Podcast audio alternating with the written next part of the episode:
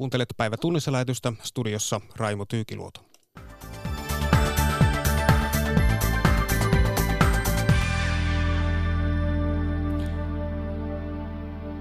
Suomen keskuskauppakamarin toimitusjohtaja pitää Yhdysvaltain ja EUn kauppaneuvotteluja lupaavina. Yhdysvaltain ulkoministeri selvensi maan Venäjäkantoja epämääräiseksi jääneen Helsinki-tapaamisen jäljiltä. Suomen itsemurhaluvut ovat enää eurooppalaista keskitasoa.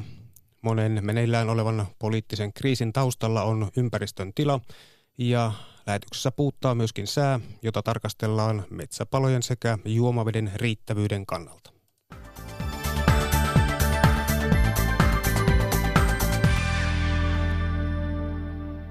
Suomen keskuskauppakamarin toimitusjohtaja pitää Yhdysvaltain ja EUn kauppaneuvotteluja lupaavina. Presidentti Donald Trumpin ja Euroopan komission puheenjohtaja Jean-Claude Junckerin kertoivat eilen illalla, että neuvotteluissa on edistytty. Neuvotteluissa muun muassa sovittiin, että EU laskee Yhdysvaltain teollisuutta koskevia tariffeja ja lisäksi EU tuo jatkossa enemmän soijapapuja ja nesteytettyä maakaasua Yhdysvalloista. Yhdysvallat puolestaan lupaa harkita uudelleen kaavailemiaan teräs- ja alumiinitulleja. Keskuskauppakamarin toimitusjohtaja Juho Romakka-Niemi. Nyt on ainakin tämmöinen vahva aselepo ja yhteisen tahdon ilmaus. Yhteinen lausuma tästä tapaamisen tuloksista saatiin julkistettua, jossa oli hyvinkin tarkasti kerrottu, mitä sovittiin ja mitä, mitä jatkossa tullaan tekemään. Ja yleensä tällaisiin pystyy kyllä oikein hyvin luottamaan myös Trumpin suhteen. Arvioi keskuskauppakamarin toimitusjohtaja Juho Romakka-Niemi. Yhdysvalloissa Donald Trumpin hallinto on tarkentanut Helsingissä epäselväksi jääneitä kantoja Venäjästä. Ulkoministeri Mike Pompeon mukaan Yhdysvallat vaatii edelleen Venäjää luopumaan Krimin miehityksestä.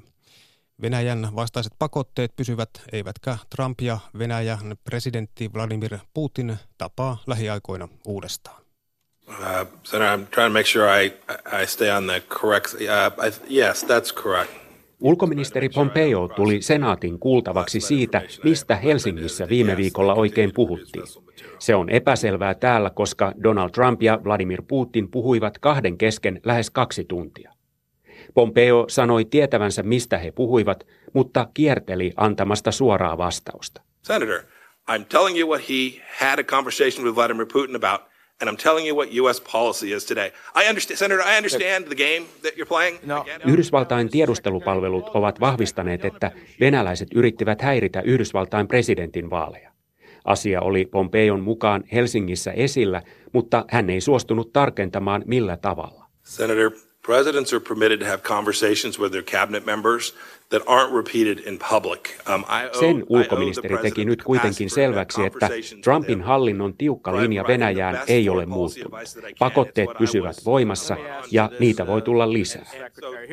Trumpin puheet Ukrainan kriisistä ovat olleet ristiriitaisia, mutta Pompeon mukaan Yhdysvaltain kanta on sama kuin ennenkin. Eli Yhdysvallat ei hyväksy Krimin liittämistä Venäjään. I want to assure this committee that the United States does not and will not recognize the Kremlin's purported annexation of Crimea.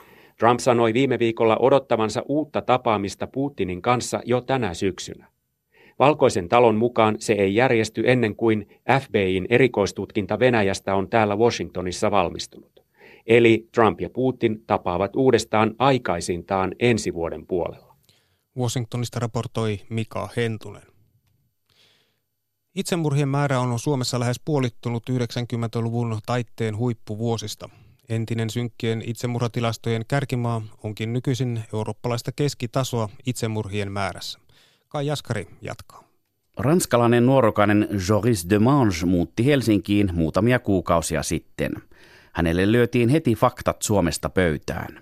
Quand j'ai déménagé en Finlande il y a quelques mois, tout le monde me disait que la Finlande a le deuxième taux de suicide le plus élevé au monde après le Japon. Kaikki sanoivat, että Suomessa tehdään Japanin jälkeen kaikkein eniten itsemurhia koko maailmassa. Kun Demange saa nähtäväkseen EUn tilastotoimiston Eurostatin tuoreen itsemurhavertailun, hänen on epäuskoisena pakko ottaa paperista kuva. Ranskalaisen maanmiehet tekevät nykyisin useammin itsemurhia kuin suomalaiset. Suomi on nykyisin väkilukuun suhteutetuissa itsemurhatilastoissa aivan hitusen eurooppalaisen keskitason yläpuolella Ruotsin ja Saksan rinnalla. Suomessa tehdään vuosittain 13 itsemurhaa 100 000 asukasta kohti, Liettuassa yli tuplasti enemmän. Vähiten EUn alueella itsemurhia tehdään Kyproksella ja Kreikassa. Helsingin yliopiston psykiatrian professori Erkki Isometsä. On aika lailla yleiseurooppalainen trendi, että itsemurhakuolleisuus on laskenut. Ja siinä mielessä me ollaan niin kuin mukana tässä yleiseurooppalaisessa muutoksessa, mutta on totta, että se on Suomessa vielä voimakkaampaa ehkä ollut kuin muualla. Suomalaisten itsemurhat huipentuivat 80-luvun lopun juppivuosiin. Nykytilanteessa ollaan kutakuinkin puolta pienemmissä itsemurhamäärissä noin 800 vuositasolla. Erkki Isometsä. Ensimmäisenä maana maailmassa Suomessahan toteutettiin silloin 80-luvun lopulla kansallinen itsemurhien ehkäisyprojekti. Ja se alkoi tällaisella tutkimusvaiheella, jossa kartoitettiin 80-luvun lopulla kaikki Suomen itsemurhat. Ennen kaikkea niin kuin, ää, depression huono hoito oli selvästi tekijä, jolla oli merkitystä. Ja sitten samaan aikaan 90-luvun taitteessa ää, meille tuli käyttöön uusia masennuslääkkeitä. Et mä näen tämän lääkehoidon lisääntymisen ikään kuin indikaattorina siitä, että masennusta ylipäätään alettiin hoitaa efektiivisemmin.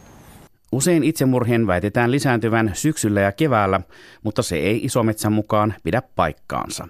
Myös lama-ajan vaikutuksesta on ristiriitaista tietoa.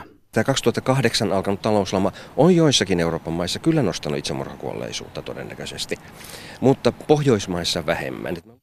Kai Jaskari toimitti. Valtaosa potilasvahinkoilmoituksista tehneistä saa hylkäävän päätöksen. Hylkäyksen syynä voi olla esimerkiksi se, että haittaa ei olisi voitu välttää, vaikka lääkäri tai hoitaja olisi toiminut toisin. Jotkut potilaat arkailevat ilmoituksen tekemistä. Anne Orjala. Kun taistellaan jopa elämästä ja kuolemasta, ei kaikki mene aina niin kuin on ajateltu. Potilaan mielessä voi herätä kysymys, tapahtuiko potilasvahinko? Korvauspäällikkö Elina Muukkonen potilasvakuutuskeskuksesta.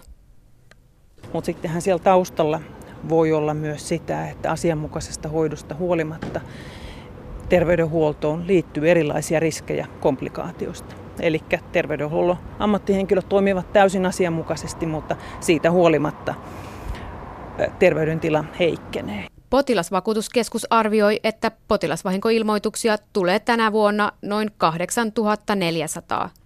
Viime vuosina vain noin kolmannes tapauksista on katsottu korvattavaksi potilasvahingoksi. Monen ilmoitus siis evätään. Eniten korvattavia potilasvahinkoja tapahtuu leikkaus- ja anestesiatoimenpiteissä.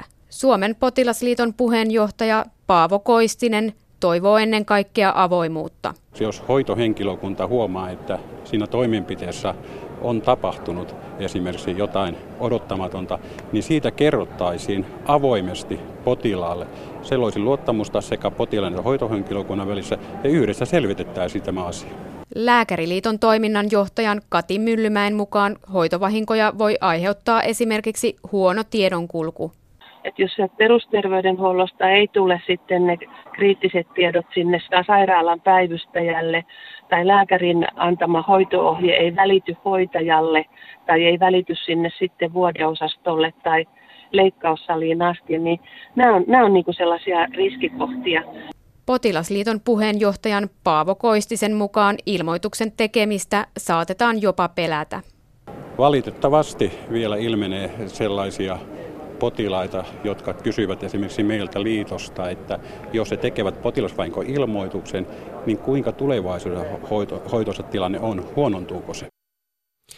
Sanoi Potilasliiton puheenjohtaja Paavo Koistinen. Anne Orjala toimitti. Ympäristöuhkien asiantuntija sanoi, että meillä on kiire varautua niin sanottuihin viheliäisiin kriiseihin. Ne ovat yhteiskunnan häiriötiloja, jotka voivat näyttää päällisin puolin politiikan tai talouden ongelmilta, mutta kriisien taustalla on ympäristön huono tila. Professori sanoi, että kestävän kehityksen oppia olisi aika päivittää kriisivalmiuden suuntaan. 70-luvulla öljykriisi herätti meidät siihen, että luonnonvarat eivät riitä ikuisesti.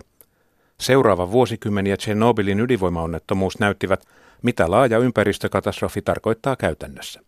90-luvulla tajuttiin, että ilmasto lämpenee kohtalokkain seurauksin. Kun lähimennäisyyttä katsoo, ihmiskunnan tulevaisuus on näyttänyt synkemmältä joka vuosikymmenen jälkeen. Tarvittiin toivoa. Sitä syntyi luomaan niin sanottu kestävän kehityksen oppi. Siinä valtiot sitoutuivat kehitykseen, jossa ei tuhota tulevien sukupolvien tulevaisuutta. Mutta kestävän kehityksen projekti tuotti tuloksia hitaasti. Aikaa tuhraantui jahkailuun, lyhyen ajan talouden tarpeet jyräsivät pitkän aikavälin vaikeat päätökset. Näin kävi oikeastaan kestävän kehityksen projektin kanssa. Näin, näin me tulkisin, että meillä on kuitenkin sellaiset yhteiskuntajärjestelmät, sellaiset talousjärjestelmät, joissa, joissa viime kädessä äm, se, joka painaa päälle, on tämmöinen, tämmöinen että miten, miltä tuntuu nyt ja miltä näyttää seuraava viisi vuotta. Sanoi ympäristöpolitiikan professori Janne Hukkinen Helsingin yliopisto. Nyt edessä ovat jahkailun seuraukset, niin sanotut viheliäiset kriisit. Niissä politiikka ja talous sotkeutuvat monimutkaisella tavalla toisiinsa. Siksi meiltä jää usein näkemättä, että kriisit johtuvat myös ympäristön tilasta. Esimerkistä käy kasvihuoneilmiön ja pakolaisuuden suhde. Ilmaston lämpeneminen pahentaa Pohjois-Afrikan kuivuutta ja väki siirtyy paremman elämän toivossa maalta kaupunkeihin. Mutta kun elämää ei järjesty kaupungeissakaan, lopputuloksena on Euroopan tuntema pakolaisongelma. Euroopan pakolaiskysymyksissä on hyvin selvä linkitys kyllä niin kuin ilmaston muuttumiseen. Ei voi, ei voi sanoa niin kuin tiukan tutkimuksellisesti, että ilmastonmuutos aiheuttaa sen, mutta ilmastonmuutos on aivan keskeinen tausta ajuri sille ilmiölle. Professorin mukaan vallalla olevaa kestävän kehityksen oppia olisi aika päivittää. Katsetta pitäisi kääntää pitkän aikavälin tulevaisuudesta myös siihen, miten selviämme nykyisyydestä. Meidän pitäisi hyvin lyhyellä aikavälillä pystyä, pystyä hyväksymään myös se, että jotain täysin odottamatonta tapahtuu, että me niin kuin varaudumme asioihin sanoi ympäristöpolitiikan professori Janne Hukkinen Helsingin yliopistosta. Toimittaja oli Harri Palmolahti. Kreikan ja Ruotsin kaltaisia paloja pelätään nyt koko helteisessä ja rutikuivassa Euroopassa. Piri Auvisen vieraana on pelastusylitarkastaja Rami Ruuska sisäministeriöstä. Eurooppa on helteinen ja rutikuiva. Kreikassa on kuin räjähtäen edenneet maastopalot ja Ruotsissa jatkuu jo viikkoja – maan historian laajimmat metsäpalot. Mutta aloitetaan Kreikasta. Pelastuneiden mukaan Kreikan maastopalot etenivät tulimyrskyn lailla, eivätkä edes kaikki mereen pelastautuneet selvinneet hengissä. Rami Ruuska, voisiko täällä helteisessä Suomessa syttyä nyt palo, joka leviäisi tuollaisella voimalla? No, näkisin, että ei se nyt ainakaan todennäköistä ole. Ehkä se mahdollista voisi olla, että laajoja metsäpaloja ja nopeasti kehittyviä ja eteneviä metsäpaloja voi tulla, mutta ei ehkä kuitenkaan nyt sitten ihan, ihan tällaista Kreikan tapasta näin, näin voimakasta paloa en näkisi mahdollisena kyllä. Mikä, siellä, mikä teki tuosta Kreikan palosta tuollaisen raivoisan? Niin, toki siellä Välimeren maissa se kasvusto on, on äärimmäisen kuivaa, paljon kuivempaa vielä kuin kuivana aikana meillä konsana täällä. Ja sitten toki siellä siellä sitten maaston, maaston muodot on, on mäkisiä ja silloin, silloin palot, palo etenee nopeammin ja sitten se tuuli on, on se paloa ruokkiva, ruokkiva se aines, joka, joka sitten saattaa olla arvaamaton ja, ja tehdä sen leviämisen tosi nopeaksi. Eli tuuli tavallaan ikään kuin heittää sitä tulta myös eteenpäin? Tuuli voi heittää tulia, tulipesäkkeitä vaikka sun selän taakse tai, ja, sit, ja, ja samalla sitten ruokkii sitä tulta vähän niin kuin polttoaineena. No nyt ensi kertaa kreikkalaiset viranomaiset sanoneet ääneen sen, että näyttää siltä, tai he epäilevät, että tässä voi olla kyse, että on tahallaan sytytettyjä tulipaloja. Onko, onko tässä merkkejä siitä? No minulla ei ole sellaisia tietoja, että, että, että olisi näin. Toki se on mahdollista, mutta sinänsä sillä ei ole sille merkitystä. Tuli voi olla tai tuli metsäpalo voi olla samanlainen yhtä, yhtä voimakas huolimatta siitä, että sitä ei olisi tehty tahallaan, että ei sillä syttymistavalla nyt sitten kovin suurta merkitystä ole. Että en mä näkisi sitä semmoisena, että, että, että, se on aiheuttanut suurtuhot, että, että on ollut, jos se nyt on ollut sitten tahallaan sytytetty tai Eli todetaan. tavallaan tämä raivokkuus voi tulla ihan luonnostaankin. Kyllä, näin se on. No siirrytäänpä sitten tuonne, tuonne Ruotsiin. Siellä tosiaan jo viikkoja ovat raivonneet maan historian suurimmat metsäpalot. Ruotsin viranomaisten mukaan kaikkia paloja ei ole vieläkään saatu hallintaan ja osa on saatu rajattua, mutta ei sammutettua. Miksi sammuttaminen on nyt Ruotsissa näin vaikeaa? Niin, siinä on hyvä kysymys, mitä ruotsalaiset joutuu miettimään jatkossa ja aika paljon varmaan, mutta kyllähän se on päässyt sellaiseksi, tietysti olosuhteet on erittäin otolliset ollut, vielä, vielä pahemmat kuin mitä Suomessa meillä ja, ja, ja näin ne on aiheuttanut sen, että ne on päässyt leviämään sitten siitä pienemmästä palosta isompaan ja sitten palosta toiseen, että tämä leviämisen, leviäminen on sen tehnyt vaikeaksi sitten sammuttaa. Ja sitten kun tulee paljon yhtäaikaisia paloja, niitä on eri puolilla maata, kun kestää pidempään tämä sammuttaminen, niin se on myöskin silloin aina, aina paljon vaikeampaa, vaatii paljon resursseja ja siinä sitä ollaan negatiivisessa oravan pyörässä. Kertoi pelastusylitarkastaja Rami Ruuska sisäministeriöstä. Ja myös Suomi on päättänyt tarjota apua Ruotsille maan historian suurimpien metsäpalojen taltuttamisessa. Sisäministeriön pelastusylitarkastajan Rami Ruuskan mukaan Suomen omat metsäpalot ovat sellaisessa tilanteessa, että mahdolliseen avun pyyntöön voidaan vastata myönteisesti. Suomesta kerätään noin 30-35 sammuttajan pelastusjoukkoa, kertoo sisäministeriön pelastusylitarkastaja Rami Ruuska. Ja toimittaja edellä oli Pirjo Auvinen. Keskustelu metsäpalovaroituksen nuotiokielon ehdottomuudesta lähti liikkeelle täällä Suomessa, kun keskustan entinen kansanedustaja Mikko Kärnä julkaisi viime lauantaina Twitterissä kuvan nuotiosta, joka oli todennäköisesti sytytetty Lapin metsäpalovaroitusalueelle. Moni kritisoi Kärnää vastuuttomuudesta, mutta hän itse puolustautui vetoamalla maalaisjärkeen ja sateiseen päivään. Rosa Kettumäen vieraana on Suomen palopäällystöliiton koulutusjohtaja Tommi Timonen. Mitä ajattelet nyt tästä Kärnän ajatuksesta, että maalaisjärki ja sateinen päivä, niin silloin nyt ei välttämättä ehkä tarvitse sitä metsäpalovaroitusta kuitenkaan noudattaa?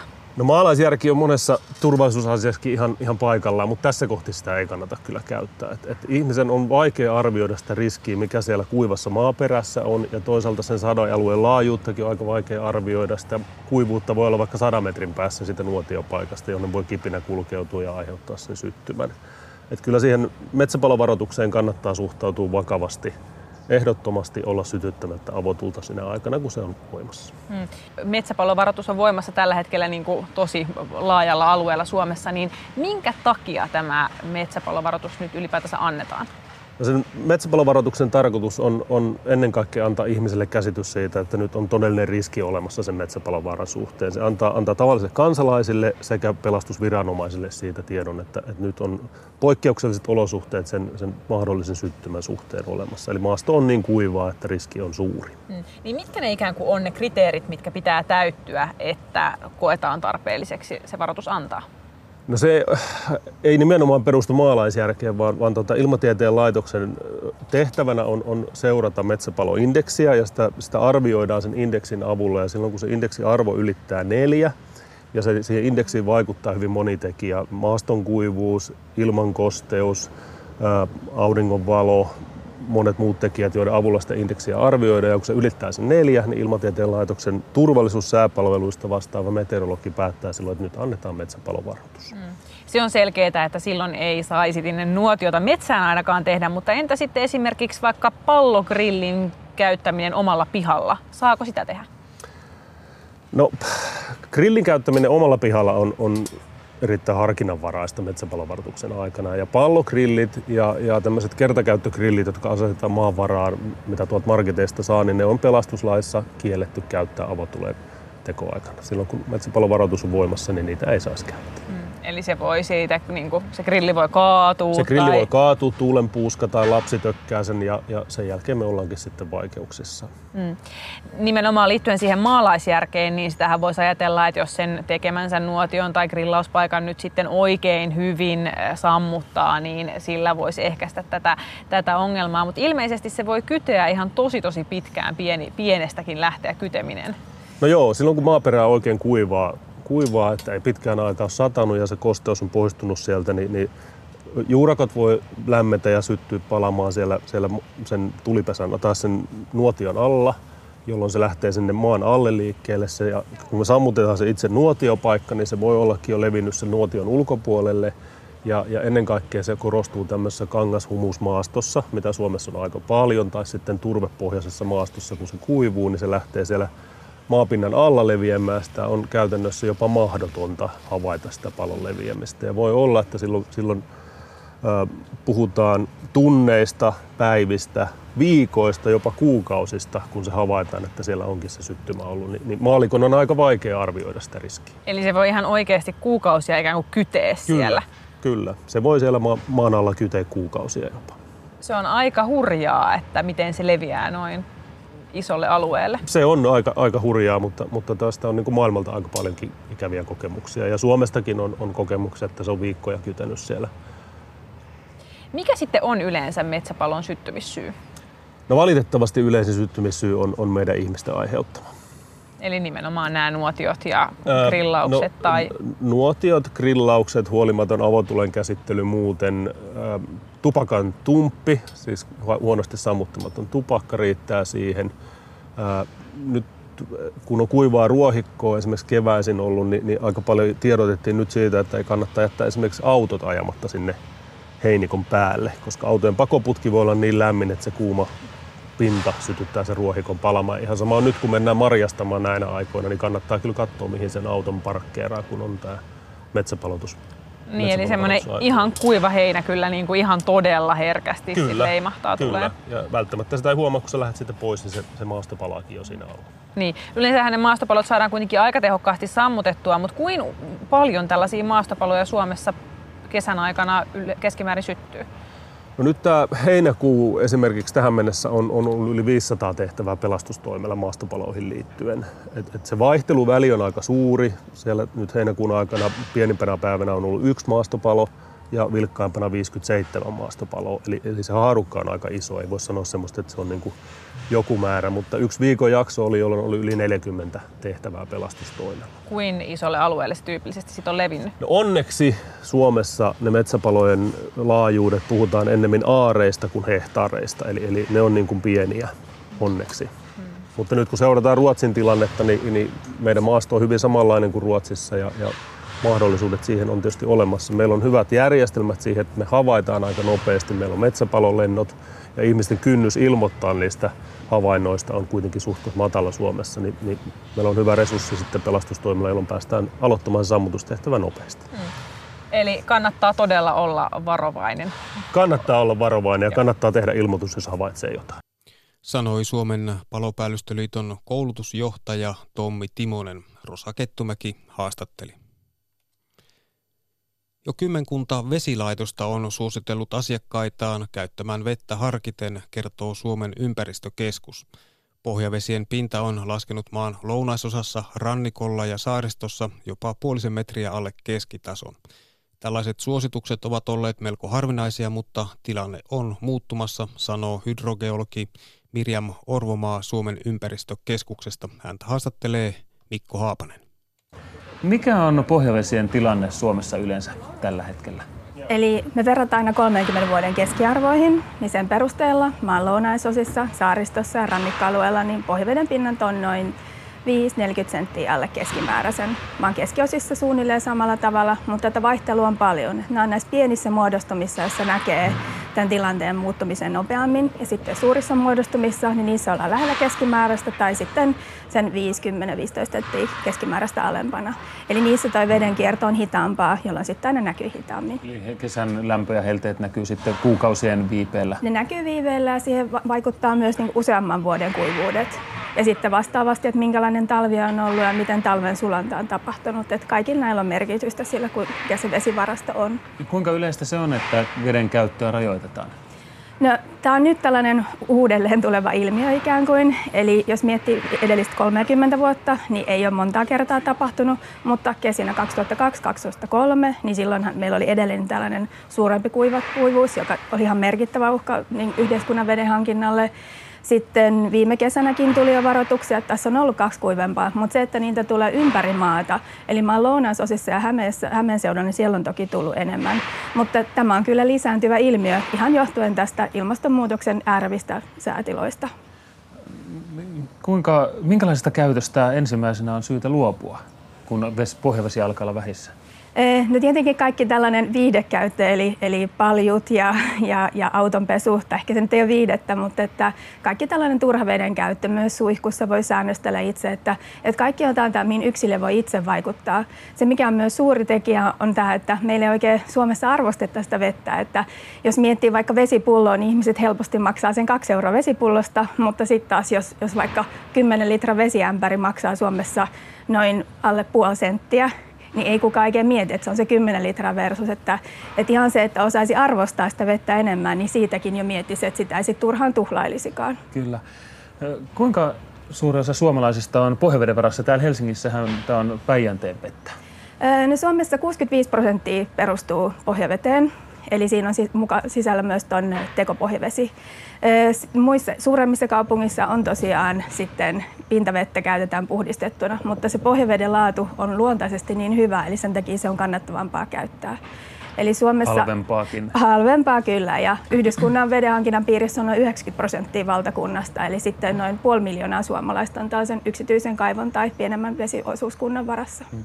No kuinka hyvä, hyvin meillä on tietoa siitä, että kuinka laajasti kaivot ovat nyt tyhjinä? No, tämä on oikeastaan noista ihan Suomen ympäristökeskus seuraa siis luonnontilasta vettä mahdollisimman luonnontilaisen alueiden perusteella. Ja sitten kaivoista ja yksityiskaivoista, niin hän on jokaisen omalla vastuulla tietää, minkä verran omassa mutta näitä vesilaitokset, niin se on kunnan ja kunnan vesilaitokset tai yksityiset yritykset, missä niissä on, jotka sitä vettä myy, niin he tiedottaa heidän omista. Ja tiedossa on nyt, että noin kymmenisen vesilaitosta on ehkä antanut, antanut tällaisen suosituksen, joista ensimmäinen antoi jo viime toukokuussa ja antoi varoituksen, että tänä kesänä ei kannata tuhlailla. Että että tämä on kaikki osa tätä luontaista vedenpinnan laskua ja se, että se jatkaa laskua ja se on alimmillaan maan etelä- ja keskiosissa yleensä noin syys-lokakuun vaihteessa riippuen milloin sateet tulee. Eli tämä edelleen jatkuu. Eli tämä on tällaista ennakointia, että nyt kehotetaan niin kuin varomaista vettä. Että se on yhtä lailla koskee teollisuutta ja metsä, metsä- ja maanviljelyä ja kaikkea niissä, että pitäisi yrittää huomioida, mutta suuri ongelma on tämä hukkavesi, mikä tulee myös vesilaitoksilta. Monilla on mökillä kaivo tietysti ja se saattaa käydä tyhjiin näihin aikoihin vuodesta. Niin miten sen juomaveden laadun kanssa Eli siinä vaiheessa, kun niin. vettä ei vaihdu riittävästi siinä, niin siinä vaiheessa voi alkaa sitten happipitoisuuden laskeessa, niin voi mangan ja rautapitoisuudet nousta. Lisäksi se kaivon kunto on aika olennainen, että kesällä sinne mielellään sinne viilempää paikkaa, etenkin näillä helteillä, niin menee myös pieniä eläimiä, että, että se on aika olennaista aina selvittää ja tietää sen oman kaivon kunto, että mistä se vesi tuleekaan. Että sitä pitää, pitäisi ihan säännöllisesti tarkistaa se oman kaivon kunto. Minkälainen on hyvä kaivo ja huono kaivo. On siinä huolehdittu siitä, että siinä on oikein hoidettu tuo ilmastus, siinä on tiivistetty nuo kaivon renkaat, siinä on lukittu tuo, että sinne ei pääse mitään eliöitä. Eli että siinä mielessä tässä on huolehdittu siitä, että sinne ei mahdollisuuksien mukaan ei pääse pieniä eläimiä myöskään sisälle ja sinne ei myöskään kukaan pääse kaatamaan mitään. Ja ehdottomasti betonikaivo, se mitä paljon näkee mökillä nämä puu, puukantiset, niin ne on kyllä suuri riski ihan se, että joku tipahtaa siitä läpi, mutta sen lisäksi kaikki pieneliöt ja muurahaiset kaikki viihtyy niissä oikein hyvin. No kaivon renkaat on myös syytä pitää kunnossa. Joo, kyllä. Sekä sisäpuolelta että ulkopuolelta. Että se routa, routasuoja, mikä niissä on, niin Tuo, tämä esimerkiksi on kaivo, joka on hienosti muuten, mutta jos tuossa olisi, tässä paikassa olisi sataisi paljon, niin helposti tuosta lähtee vettä siihen sisälle. Eli onko oikeasti riittävän tiivis? Että... Jos on sammaloitunut, niin se ei välttämättä vielä sitä tarkoita. No siis kyllä se kannattaa ihan ehdottomasti. Kaikki sammalen sisältä tulee, niin kaikki bakteerista, mikä siitä tuleekaan. Että kyllä ehdottomasti pitää painepestä ulkopuolelta. Mutta siihen löytyy ihan siis ammattilaiset. Meiltä löytyy tosi paljon infoa siitä meidän verkkosivulta, miten tuota omaa kaivoa huolta. Että, mutta olennaista on se katsoa sisäpuoli myös. No tästä, miten sen kaivoveden laadun saa selville? Eli ottamalla vesinäytteitä. Eli ensinnäkin siis ihan silmämääräisesti vesilasista ei näe. Et voi toki haistaa ja maistaa, mutta paljon on sellaista, joka siitä ei paljastu. Mutta että meidän suositus on, että kolmen vuoden välein kannattaa ottaa se vesinäyte. Se, että kuinka laajan sen, sen analyysin ottaa, niin siitä voi olla yhteydessä siihen kunnalliseen vesilaitokseen, mikä siellä alueella on suositeltu. Mutta että En ainakaan itse joisi vettä, josta ei olisi tutkittu. Ja sen lisäksi, jos elämässä tapahtuu jotain muutoksia, tulee pieni lapsia esimerkiksi, niin silloin ehdottomasti täytyy se vesi tutkia. Että se, että monet tässä aina Suomessa sanoo, että ainahan me ollaan sitä vettä juotu, niin, niin mutta mitä se tekeekään pitkällä tähtäimellä. Että... Niin, minkä hintaista se sitten on jos on kullainen haarukka? Ee, no määrittää. siis ihan halvimmilla, jos haluaa vain noin pääparametrit, bakteerit ja kaikki, kaikki noin katto, niin 40 noin 200 euroa suunnilleen, että jos haluaa ihan vain pieniä tai suurempia. Että, että se just, että mikä se alueen kallioperä tai maaperä on, niin vaikuttaa siihen, että mitä siitä kannattaa tutkia, että miten se vaikuttaa siihen veden laatuun. No jos on vaikka semmoista vähän sameaa tai väri, väriä siinä vedessä, niin tarkoittaako se automaattisesti sitä, että sitä ei voi juoda? Ei, se ei välttämättä aina tarkoita sitä, että se on se humuspitoisuus, mikä siihen tulee, mutta mutta että se, että minkä verran se laskee siihen. Että siinäkin on se on tietty niin kuin makurajoite siitä, toki ihan sallitaan, että se ei automaattisesti ole, mutta se, että jos se niin kuin haisee merkittävästi pahalle, niin silloin sitä ei kyllä kannata juoda. Että kyllä se kieli sanoo jonkin verran, mutta silti siinä voi olla mikrobeja tai bakteereita, joita ei vaan näe. Minkälaisia hajuhaittoja siellä voi olla? Tai joskus on nimittäin tuossa juteltiin niin kalan hajua esimerkiksi vedessä. No ehkä tarkimmat ihmiset saattaa huomaa, että, että klooratussa vedessä voi maista, haistaa tai maistaa sen kloorin. Että se on sitten yleensä pinta tai kaikki pitää oikeastaan kloorata ihan tuon bakteerikannan takia, että mitä meillä vesijohtoverkostossa on. Että Tämä on sellainen asia, mitä taas ei saa unohtaa, että nyt kun on lämmintä ja muutenkin vesi, vesijohtoverkosto on saatettu rakentaa niin, että legionella bakteeri tulee varmasti yleistymään. Eli sitä vettä täytyy kotonakin laskea sen verran, että sitä tulee niin kuin oikeasti kylmää. Et siinä kohtaa taas sit ei saa säästää sitä vettä. Mitä se kaivon pohjalla pitää olla? No se riippuen siitä alueesta, kallioperästä, että suodatin hiekkaa tai mahdollisesti kalkkia, että siinä on niitä sekoituksia, että sen takia siinä kannattaa olla yhteyttä kaivuurakoitsijaa, joka sitten voi todeta siltä alueelta, mikä tarve siinä on puhdistaa. Joskus tarvitaan muitakin puhdistuslaitteita. Kertoi hydrogeologi Mirjam Orvomaa Suomen ympäristökeskuksesta. Häntä haastatteli Mikko Haapanen. Ja tässä oli päivä tunnissa lähetys.